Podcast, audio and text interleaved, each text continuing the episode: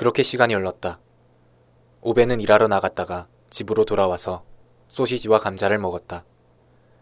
친구가 없었지만 결코 외롭다고 느끼지 않았다. 그러던 어느 일요일, 오베가 판자를 옮기고 있는데 둥근 얼굴에 몸에 안 맞은 옷을 입은 쾌활한 인상의 남자 하나가 문간에 나타났다. 남자의 이마에서 땀이 흘렀고 그는 오베에게 혹시 시원한 물 한 잔 있느냐고 물었다. 오베는 남자의 부탁을 거절할 이유가 없었고 남자가 문간에서 물을 마시는 동안 그들 사이에 짧은 대화가 오갔다. 대화가 오갔기보다는 둥근 얼굴의 남자가 거의 혼자서 말했다. 그 남자가 주택에 대한 지대한 관심을 갖고 있다는 사실이 밝혀졌다. 그도 마을의 다른 곳에서 자기 집을 짓고 있는 게 분명했다. 어찌어찌해서 둥근 얼굴의 남자는 오베의 부엌에서 커피 한 잔을 얻어 마실 수 있게 되었다. 확실히 오베는 이런 뻔뻔스러운 행동에 익숙하지 않았지만 집 짓기에 대한 한 시간 대화를 나누다 보니 부엌에서 때때로 손님과 같이 있는 게 그리 불쾌한 일은 아니라는 사실을 받아들이게 되었다.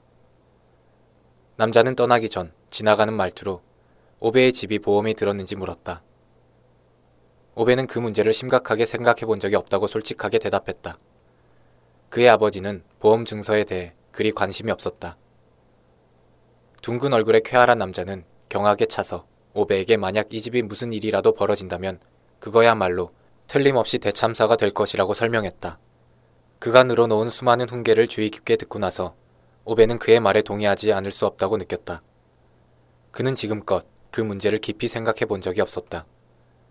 그렇게 생각하자 자기가 좀 바보스럽게 느껴졌다.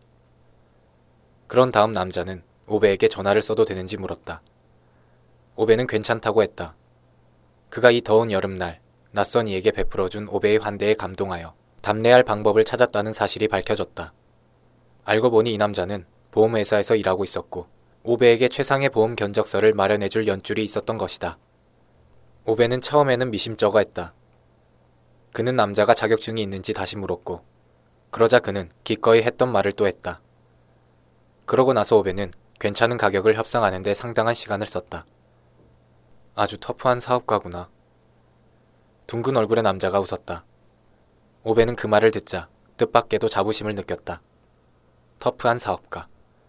남자는 시계를 힐끗 보고는 오베에게 고맙다고 한 뒤 이제 진짜로 가봐야겠다고 했다. 그는 떠나면서 오베에게 전화번호가 적힌 명함을 건네주었고 다음에 다시 들러 커피를 마시며 주택 개조에 대해 더 이야기하고 싶다고 했다. 누군가 오베에게 친구가 되고 싶다는 소망을 내비친 건 그게 처음이었다. 오베는 둥근 얼굴의 남자에게 1년치 보험료를 현금으로 지불했다. 그들은 악수를 했다. 둥근 얼굴의 남자는 다시 그에게 연락하지 않았다. 한 번은 오베가 그에게 전화를 걸려고 했지만 아무도 받지 않았다. 그는 이내 찌르는 듯한 실망감을 느꼈지만 이 문제에 대해 다시 생각하지 않기로 했다. 최소한 다른 보험사의 외판원이 방문했을 때 아무런 양심의 가책 없이 이미 보험에 가입했다고 말할 수는 있었다. 그거면 됐다. 오베는 계속 이웃들을 피했다. 그는 그들과 아무 문제도 일으키고 싶지 않았다. 그러자 그 대신 안타깝게도 문제가 오베를 찾아 나서기로 결정한 것 같았다. 몇 주 뒤 집수리가 끝났고 양복 입은 이웃 중 한 명이 강도를 당했다. 비교적 짧은 시간 동안 일어난 두 건의 강도질 중 두 번째였다. 다음날 아침 일찍 양복쟁이들이 한데 모여 부실한 집에 사는 이 일과 관련되어 있음에 틀림없는 젊은 건달들에 대해 신중하게 토의를 했다. 그들은 오베가 집 개조에 드는 돈을 전부 어디서 구했는지 오베보다 더 잘 아는 것 같았다. 그날 저녁 누군가 오베의 집 문에 다음과 같이 적힌 쪽지를 꽂았다. 좋은 말로 할 때 여기서 떠나시오. 다음날 밤에는 창문으로 돌이 날아왔다. 오베는 돌을 집어들고 유리를 갈아 끼웠다. 그는 양복쟁이들과 결코 맞서지 않았다. 그럴 이유도 없었다. 하지만 이사할 생각도 없었다. 다음날 아침 일찍 오베는 연기 냄새에 눈을 떴다. 오베는 즉시 침대에서 빠져나왔다. 머릿속에 맨 처음 떠오른 건 돌을 던진 사람이 누구였건 간에 그의 계획이 아직 끝난 게 아니었다는 사실이다. 계단을 내려가면서 그는 본능적으로 망치를 손에 쥐었다. 오베가 폭력적인 남자라서가 아니었다. 하지만 이 순간만큼은 확신할 수 없었다. 정면 베란다에 발을 디뎠을 때 그는 속바지만 입고 있었다. 지난 몇 달간 건축 자재들을 끌고 다니면서 오베는 자기도 모르는 새 인상적인 근육을 가진 청년이 되었다. 헐벗은 상체에 오른손에 망치를 꽉 쥐고 휘두르는 그의 모습이 나타나자 길에 모인 사람들은 순간적으로 화재에서 눈을 떼어 그를 보았고 본능적으로 한 발짝 뒤로 물러섰다. 그리고 그때 오베는 불이 난 게 자기 집이 아니라는 사실을 깨달았다. 불은 옆집에서 난 것이었다. 양복쟁이들은 길에 서서 헤드라이트를 들여다보는 사슴들처럼 화재를 멀그러니 바라보고만 있었다. 이웃집 노인이 연기 속에서 빠져나왔고 아내는 그의 팔에 기대어 있었다. 그녀는 끔찍할 정도로 기침을 했다. 노인이 아내를 양복쟁이의 부인들 중 한 명에게 넘기고는 다시 불길로 들어갔다. 양복쟁이들 여럿이 노인에게 소리를 지르며 화재 현장을 떠나라고 했다. 너무 늦었어요. 소방관들이 기다려요. 그들이 소리쳤다. 노인은 듣지 않았다.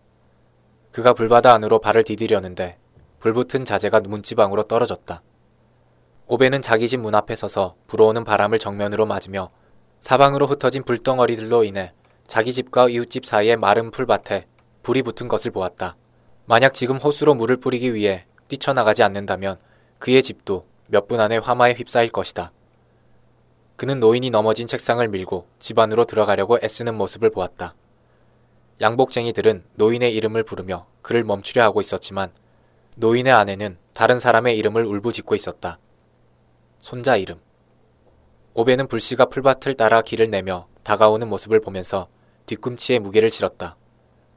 솔직히 말해 그는 자기가 뭘 하고 싶은 것인지에 대해 깊이 생각하지 않았겠지만 그의 아버지라면 어떻게 했을지에 대해서는 충분히 생각했으리라. 그런 생각이 뿌리를 내리고 나니 선택의 여지가 많지 않았다.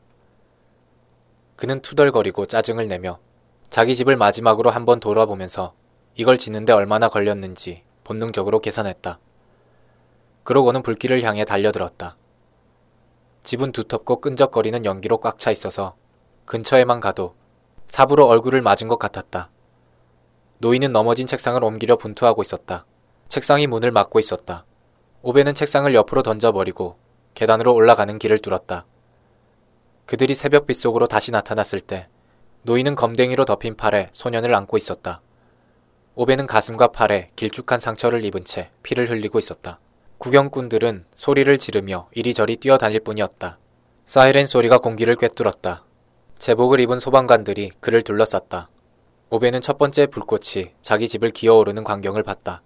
그는 잔디를 가로질러 뛰어갔지만 이내 소방관들의 제지당했다. 벼랑간 그들이 사방을 둘러쌌다. 그리고 오베를 집에 못 가게 들어막았다. 하얀 셔츠를 입은 오베가 이해한 바로 일종의 소방대장으로 보이는 남자가 그의 다리를 쩍 벌리고 서서 오베가 자기 집에 불을 끄도록 놔둘 수 없다고 설명했다. 너무 위험해서라고 그랬다. 그런 뒤 안타깝게도 소방관들 역시 관계 당국에서 적합한 허가가 내려올 때까지 불을 끌 수 없다고 설명했다.